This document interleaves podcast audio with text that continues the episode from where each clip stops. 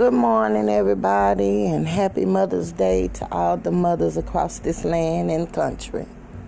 It is a blessing to be alive, and I just want to say to the ones who mothers are not with us, um, my prayers are with you, and that um, keep y'all lifted up today, and know that I love you, and you get a hug from this mother. But um, I woke up looking at Channel 13 News to find out they finally have arrested the little girl Malaya Davis' stepdad.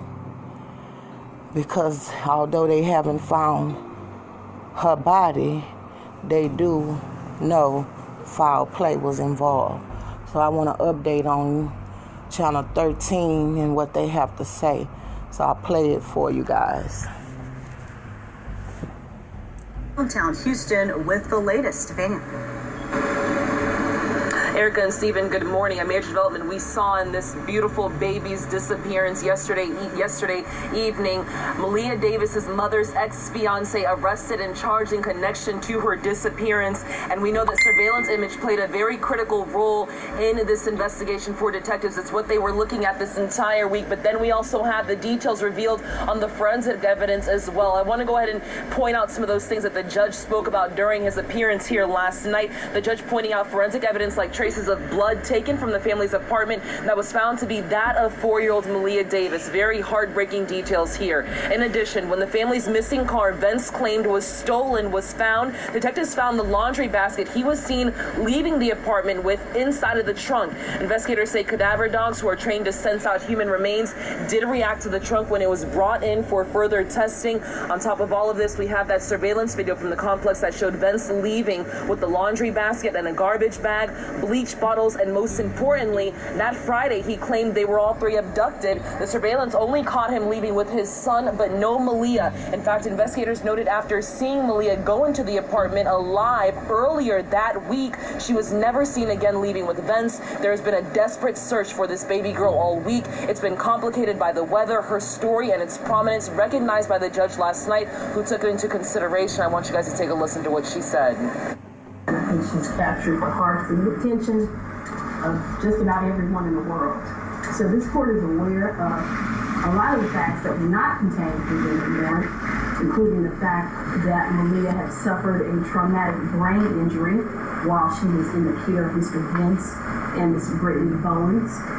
Um, uh, the court is also aware that Maleah was returned to the custody of Mr. Vence and Ms. Bowens despite that traumatic brain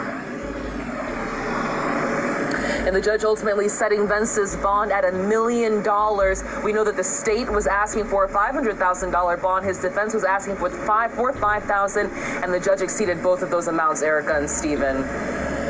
Thank you for staying on top of this from start to finish, Stephania. Thank you. Well, right now, on ABC13.com, we have a timeline of this case from when Maleah first disappeared to yesterday's arrest.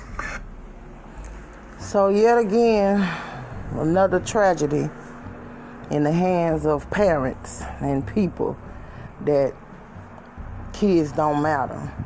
This little girl is gone, and it's awful and traumatic, and I just want to know what is they gonna do with the mother because her hands don't seem to be clean. And this is some real cold hearted man, it's just hardening to know this baby probably did all kind of suffering. And they'll tell him what he did to her in that apartment. And it just hurt my heart.